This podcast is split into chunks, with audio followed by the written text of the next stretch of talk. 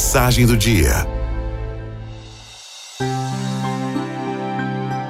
Não escolheu o presente para o Natal? O melhor presente é perdoar.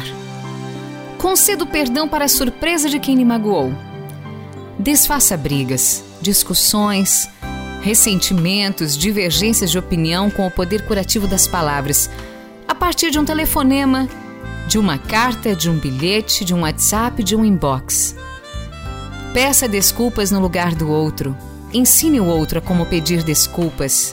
Dê o exemplo. Quem perdoa renasce. Quem perdoa readquire a leveza de sua vida. Quem perdoa não fica preso a inimizades e reabre todas as portas de sua sensibilidade. É tão triste atravessar dezembro com o nó na garganta, separado daquele que já admirou, apartado de um irmão, de um pai, de uma mãe, de um amigo, de uma amiga. Torne o seu Natal completo outra vez. Não importa se está certo, se não teve culpa no desentendimento, se foi vítima de um engano e de uma fofoca. Mostre-se acima dos fatos. Invente a própria realidade.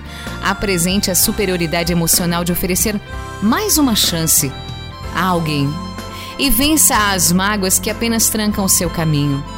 O único jeito de esquecer uma lembrança triste é criando lembranças felizes. Esteja junto de quem gosta. Estar junto é permitir que novas impressões surjam, diminuindo os problemas antigos de convivência. É revestir o presente de esperança. O orgulho só serve para separar as pessoas. Escolha o amor em detrimento do orgulho. Alcance o seu perdão de presente de Natal. Não custa nada.